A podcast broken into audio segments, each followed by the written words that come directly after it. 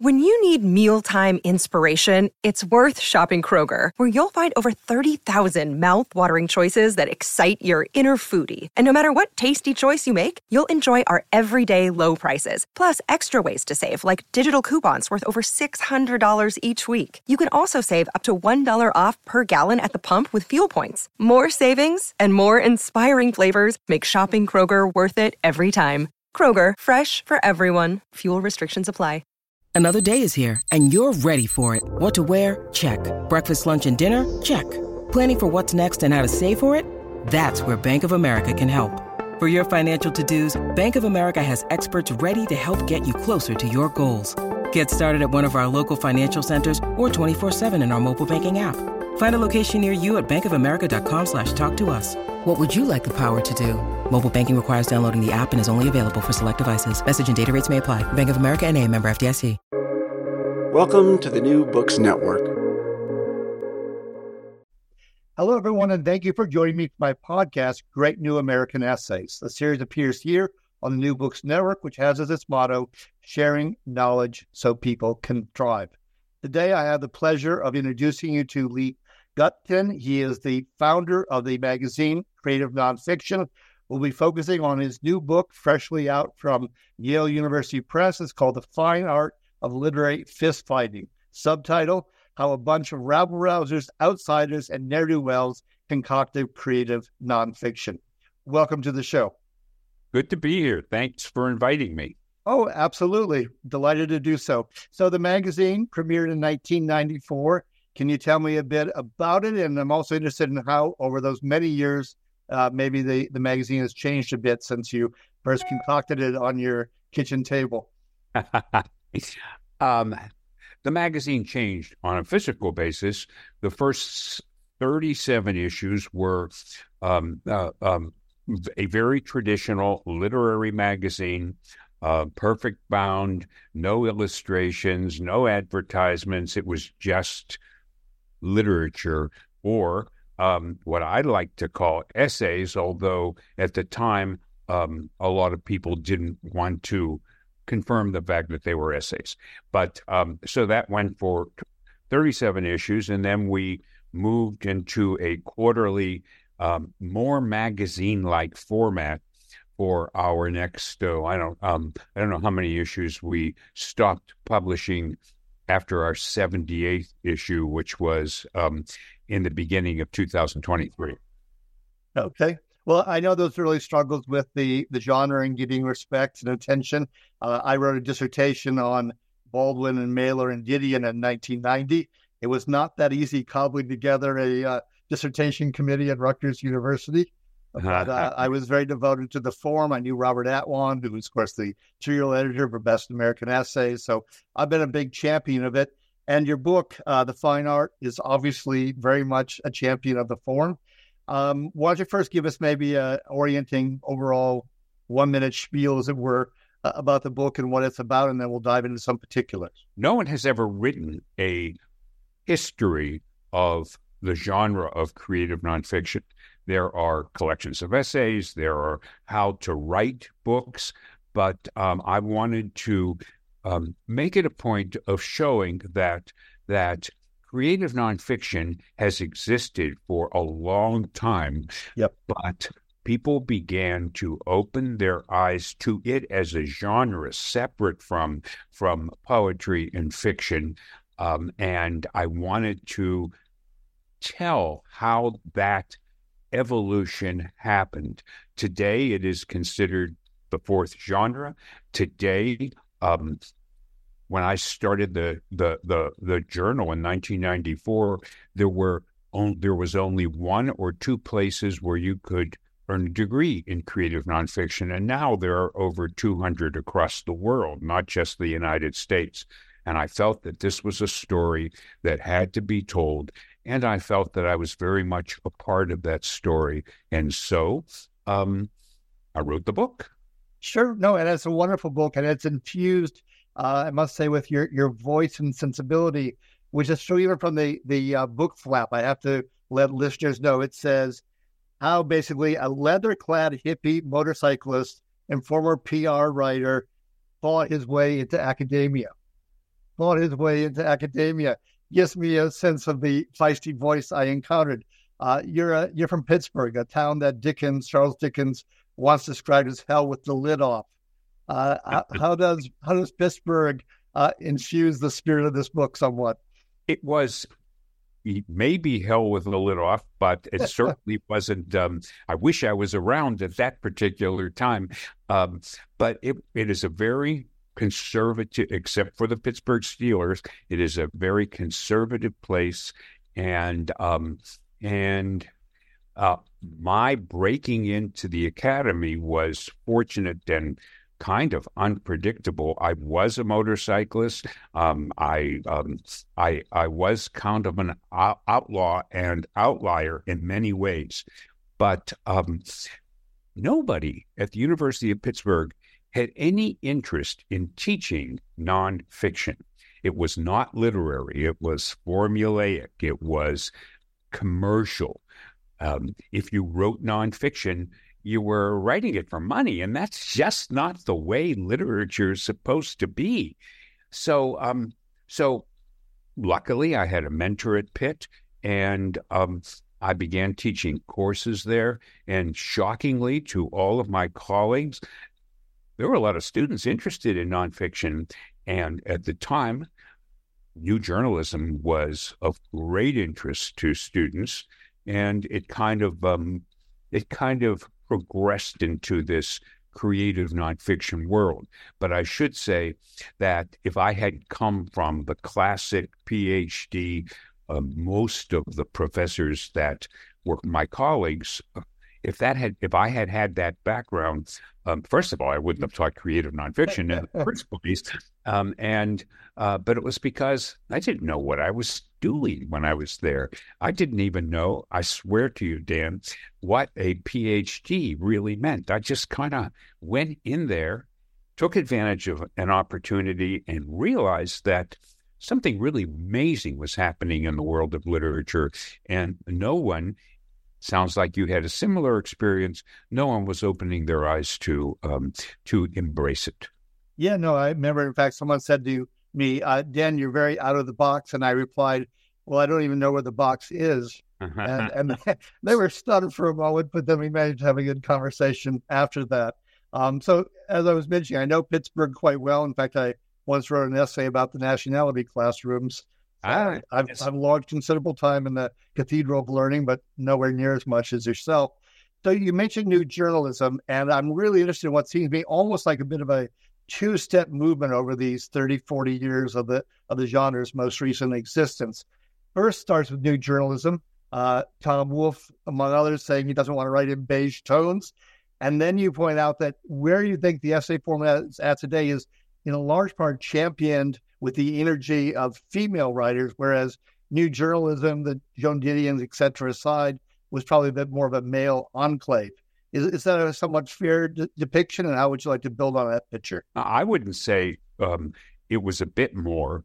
Uh, if you take a look at Tom Wolfe's 1973 collection of the best of new journalism, uh, there there were 22 people being featured only two of whom were women, uh, Joan uh, Didion and uh, Barbara Goldsmith. And so um, diversity maybe wasn't a big issue in 1973. And the whole new journalism world was an old boys world. You know, you had to know somebody and you maybe had to drink with them. Um, so, so women were not really um, um, a part of that clique. But as time passed, uh, women began to enter into this nonfiction world a lot because they were beginning to write, uh, let us say, from the heart. They were writing memoir, they were writing thoughtful pieces that went beyond who, what, when, where, and why, went beyond uh, journalism generally and added a very personal dimension to the nonfiction that they were that they were writing. It took a long time, but slowly but surely, um, women became a dominating force in this creative nonfiction world. That would not have happened um, in the new journalism world. But but that whole idea of the word creative opened up so many doors to so many different writers, not just women, but poets and fiction writers who felt kind of trapped by by um, their genre um, and and and and didn't quite know what to do with work. A poet often didn't know quite well what to do with work that was not poetry, and so this really um, it, it just um, caused a slow but gradual evolution into uh, a genre that uh, embraces all forms of writing. Yeah, no, and I, I came out of poetry myself. My master's in creative writing from from Brown was in poetry, but uh, the essay form, from the very first moment I started writing it, I just said, this is a wonderful opportunity. I can do all the lyrical stuff, but I can add exposition and context and and run with this thing in a way that I just didn't feel like I, at least in my case, couldn't with poetry. But Dan, um, in 1990 or so, um, throughout those first few years, even if you had written these kind of creative essays, you would not have found many interested editors or publications to swallow your work. Yeah, no, that was true. Fortunately, I was writing a lot about the Dakotas, and it had to do with uh, Indian-white relations or lack thereof, in, parts, and so partly through a historical lens, that was of, of some assistance. Um, going to uh, you mentioned poets and, and lyrical poems. You also talked about you know hybrid poems or braided essays these days.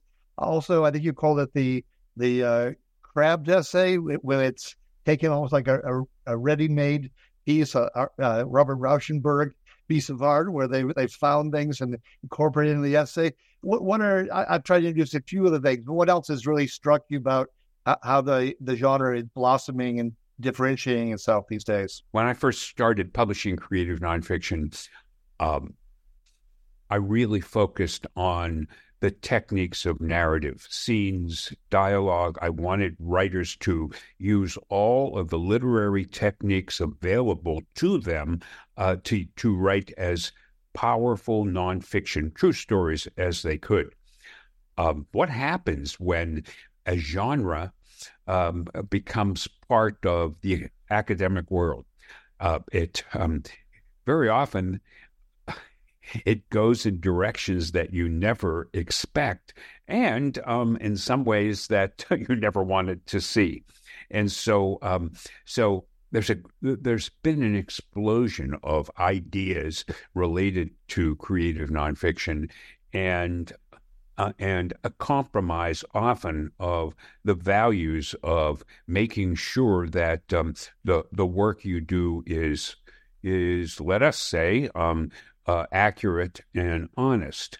Um, so, so I won't say that the genre has kind of gotten out of hand, but the line that used to define what a true story was um, has really been pushed way beyond, in some cases, its limits.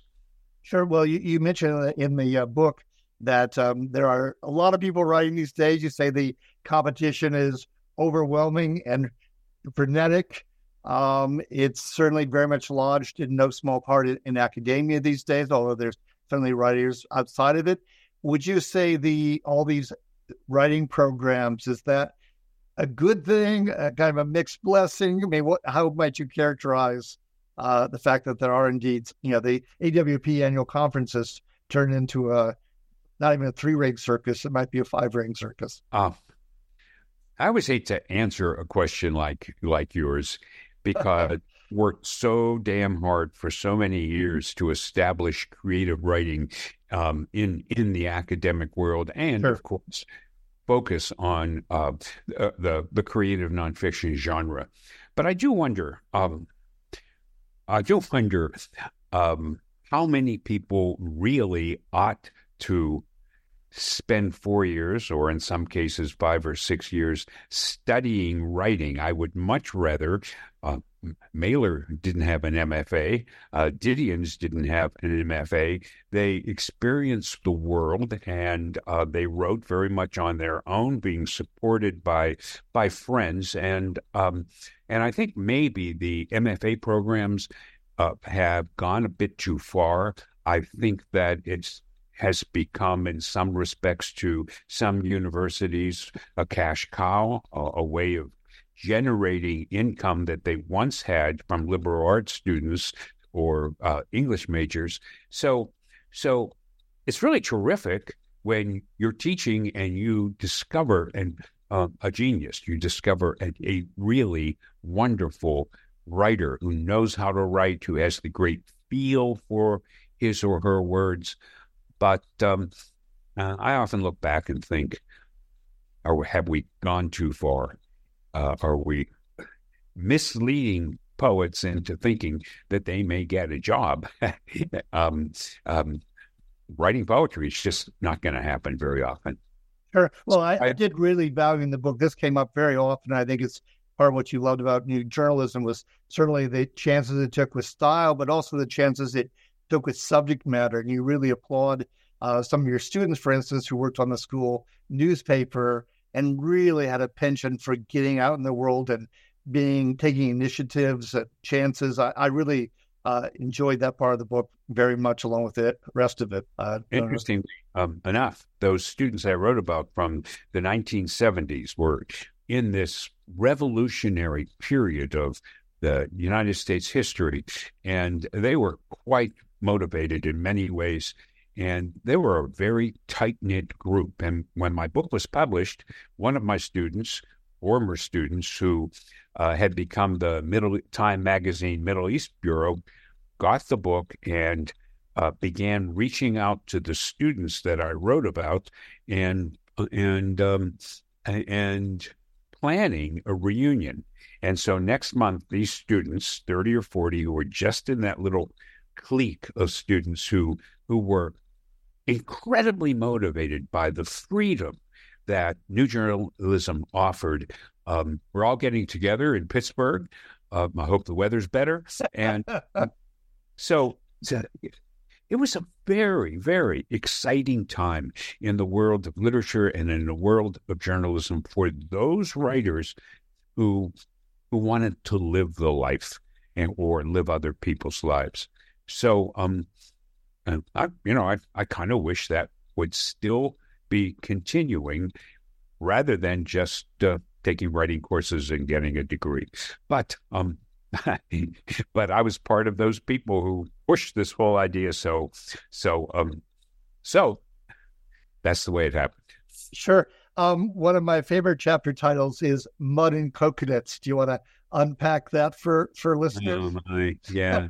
no, we're at this conference at AWP. I can't remember. Maybe it was 1984, 1985, and um, and William Least Heat Moon, uh, Blue Highways author, yep. uh, stood up and took off his big black boot and slammed it on the table and challenged essayists by saying that this boot, I'm paraphrasing, represents what writers really ought to do, which is to get down deep into the Mississippi mud and find real people and make them come alive.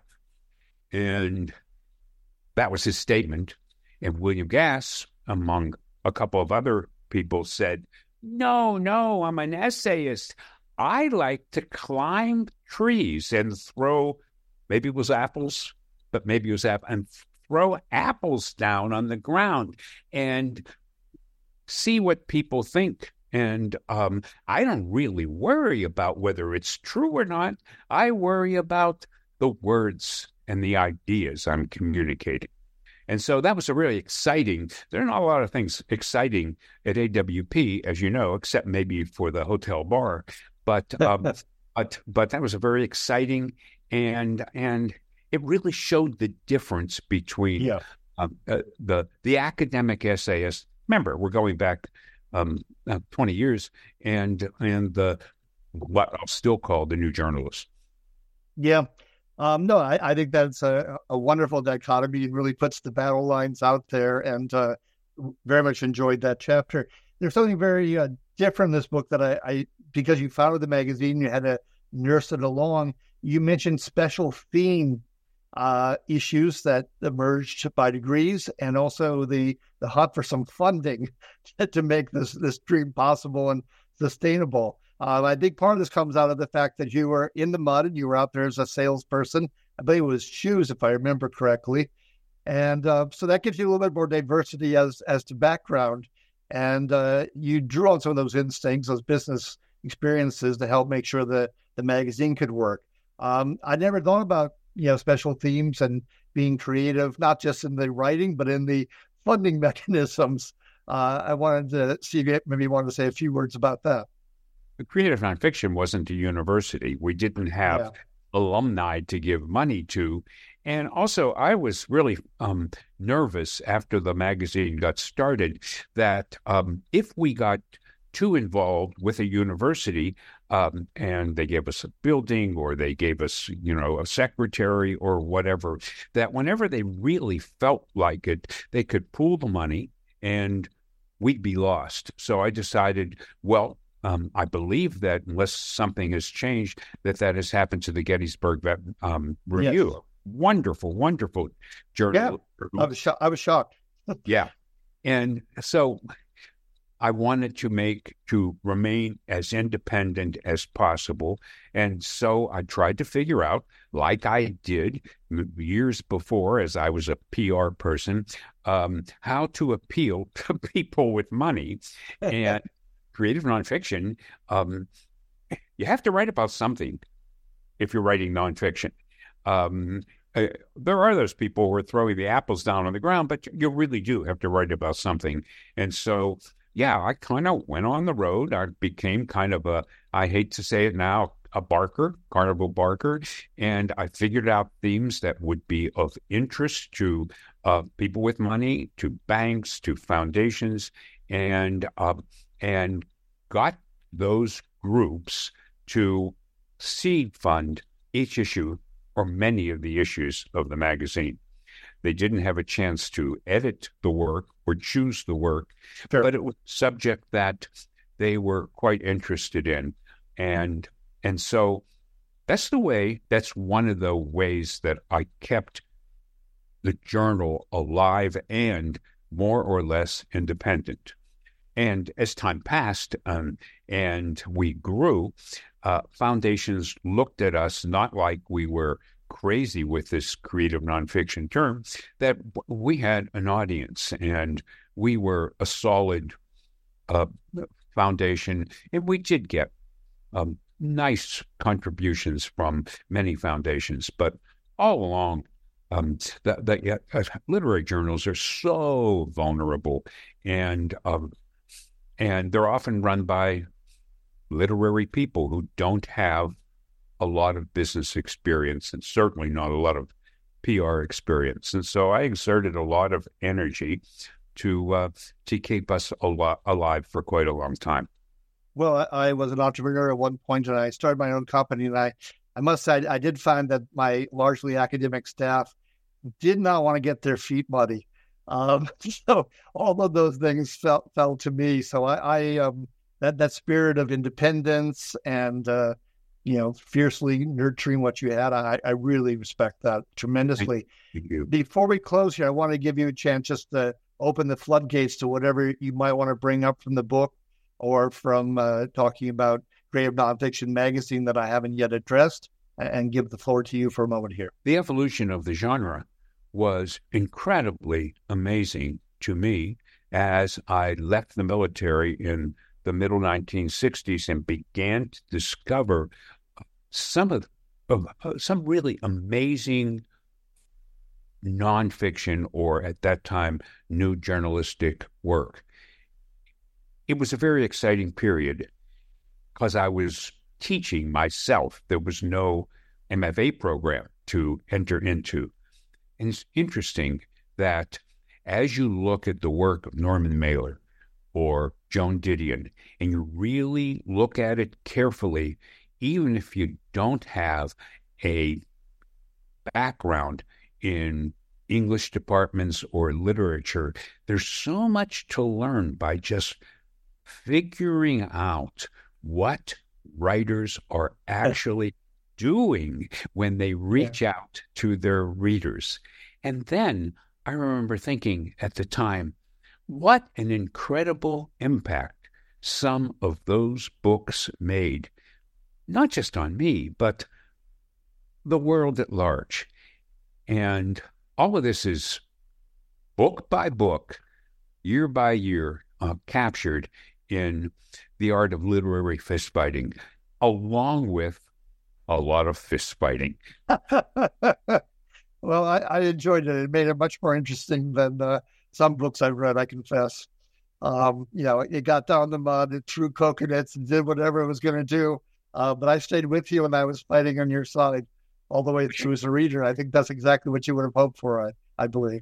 Absolutely. I'm, I, I got to say, I sure wish there was more mudslinging today, because, uh, because, uh, oh, in many in the literary world, this could be a kind of a boring time.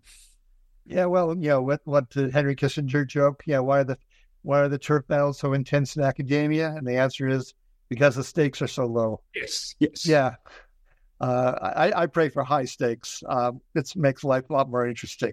So I want to thank you so much, Lee, for having been my guest. Uh, this is the latest issue of Great New American Essays. My guest, Lee Gutkind. He is the author of the new fine book from Yale University Press. It's called The Fine Art of Literary Fistfighting. The subtitle, once again, How a Bunch of Rabble Rousers, Outsiders, and Ne'er Do Wells Concocted Creative Nonfiction.